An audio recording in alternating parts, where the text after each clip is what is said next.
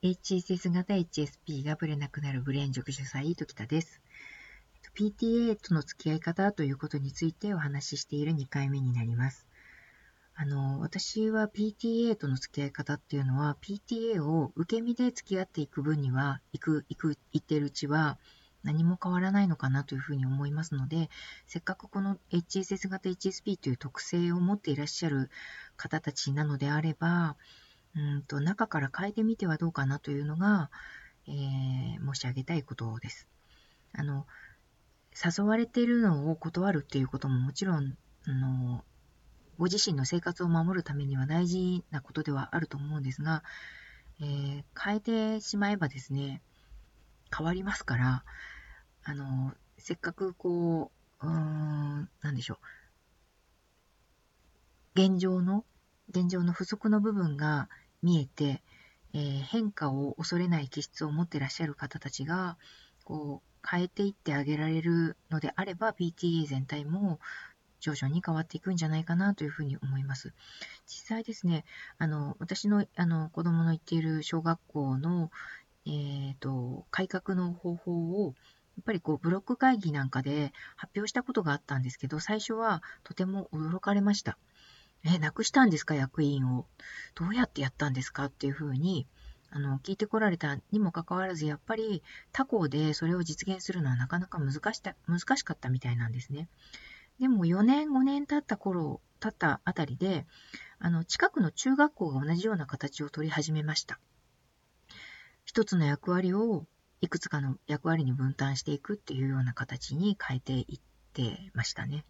ま、あの、えっと、実際に何年かやってきた経験から見ると、いや、ちょっとそれ、部分的にはなかなか難しいんじゃないかなと思うような、例えば、あの、有志のみに任せるとかっていうようなやり方をされてたんですけど、PTA 活動を有志のみに任せると、本当にごく一部の人たちが、物好きな人たちって言ったら本当に言葉悪いですけど、あの、そういう、こう、やってもいいかな、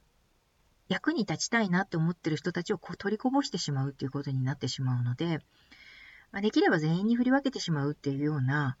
あの、全員にうっすら振り分けていくっていうようなやり方が一番こう、理にかなってるんじゃないかなというふうに今の段階では思っています。ただ、PTA に参加するのも任意ですっていうふうに言い始めてる学校も結構多いので、その任意で参加している方たち全員にっていうふうに振り分けるっていうことにも若干ちょっとね、うーん、お金も出してくれていて、全員も出してくれっていうふうに言うのは、なかなかちょっとハードル高いですよね。まあまあ、そんなことでですね、うんと私のスタンスとしては、もう中から変えちゃえというのが主張です。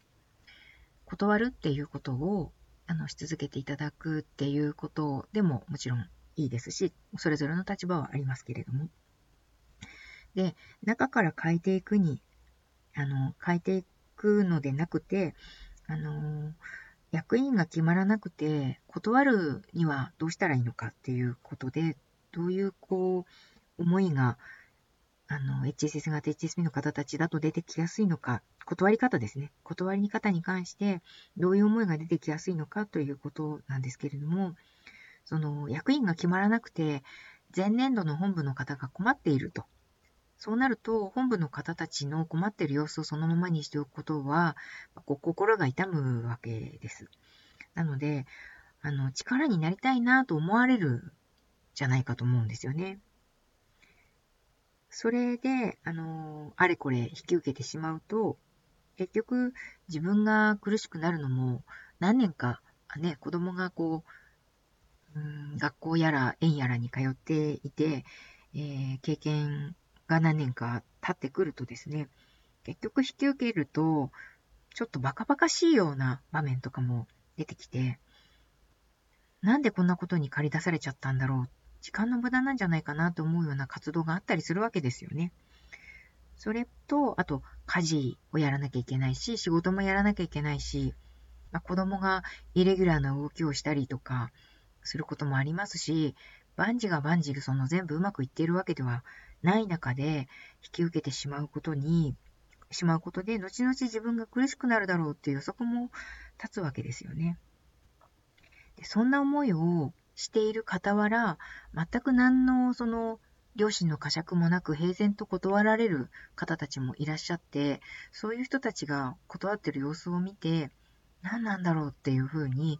こう、なんでしょう、こう、理由にならないようなことを理由にされたりする方たちって必ずいらっしゃいますよね。そういう人たちを見て、あ、なんか、ちょっと信じられないなっていうような気持ち、苦々しいような気持ちになったりとかですね。嫌な思いをする。で、その中で自分が犠牲になることを、もちろん良しとしないと思うんです。こう苦しい思いをしながら PTA とどう関わっていったらいいのかっていうことを悩まれる気持ちはとてもよくわかります。であれば、あの、自分で変えちゃえばいいんじゃないのっていうふうに、こう私、あの、本部になって、あの、なんですかね、いい方向に変えたいですっていう野望を持って本部に入られるっていうようなことを、あの、してもいいのかなっていうのが、私のこう、うんと抜本的な解決策だったわけで、実際はそれをやってきたわけですけど、その、ま今断れないっていう思いを抱えてる方たちからしてみたら、まあ、こんな思いを毎年するのかというふうに思うと、毎年毎年4月、5月、4月ですか、3月、4月ですね、に役員の推薦に関して、その、あの、推薦されたりとかですね、えー、まあ、立候補しなきゃいけないんじゃないかっていう両親の呵責に取られたりするような、こう、毎年これが続くのかと思うと絶望的な気持ちになったりするんじゃないかと思うんですね。確かに。あの、小学校、中学校、高校とずっと、その、あります。あの、公立ですと、あの、やっぱり必ずあると思います。長男が、あの、都立の、えー、高校に行ったんですけど、都立の高校ではやっぱり入学式の後、入り口をバンと閉め切られて、輪にならされて、その輪の中で、えー、候補やってくれる人いませんか？とか、と外、えー、障害？障害の担当、誰か立候補してくださいだとかっていうようなことが行われまして、私はその時本当に誰も本当に目を上げないので、うーん、まあ1年だろうと思って候補を引き受けたんですけど、そしたら3年だったっていうね、3年間候補をやりました。そんなようなことが、まあこれからずっと続く。あの、今小学生とかですね、保育園の、保育園幼稚園のお子さんをお持ちのお母様がもしこれを聞いてたら、えー、そこまで続くのかって絶望的な気持ちになるのかもしれないんですけど、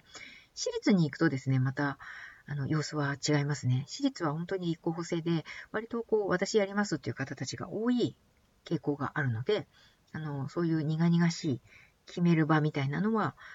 うん、ない学校が多いんじゃないですかね。それはもちろん学校によっても違いますけれども。すいません。めちゃめちゃよもやも話だらけになってしまってます。えっ、と、絶望感を感じたり、もういろいろな感情が押し寄せてくる。そこはですね、あの、ちょっとバカの一つ分みたいな、その感じかもしれないんですけれども、一つは本部に入って改革するということ。もう一つは、スルーする力を身につけるっていうことが大事かなというふうに思います。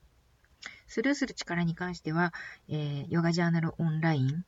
にあの記事として書かせていただいてますので、そちらもご参考になさってください。また、えっ、ー、と、個人セッション、ちょっと、あの、やっぱり枠が少なくて申し訳ないんですが、個人セッションやら、えっ、と、講座ですね、えー、やらで、その、えー、スルーするという力をつけていくということについてお伝えしてますので、そちらで習得していていただければなというふうに思います。すいません、最後営業、営業みたいになっちゃってますけど、えー、なかなか、えー、断るということが難しいと思います。えー、断るということに関して、一つだけ言えることは、ヨガジャーナルオンラインヨガジャーナルオンラインさんでも書かせていただいてますけれども、えっと、私そ、そういう活動に興味がないんですということを、あの、伝えるということが、非常に有効です。もちろん難しい。それが難しいから断れないんですけどね。えー、ご参考になさっていただければと思います。ちょっとしりすぼみみたいな感じに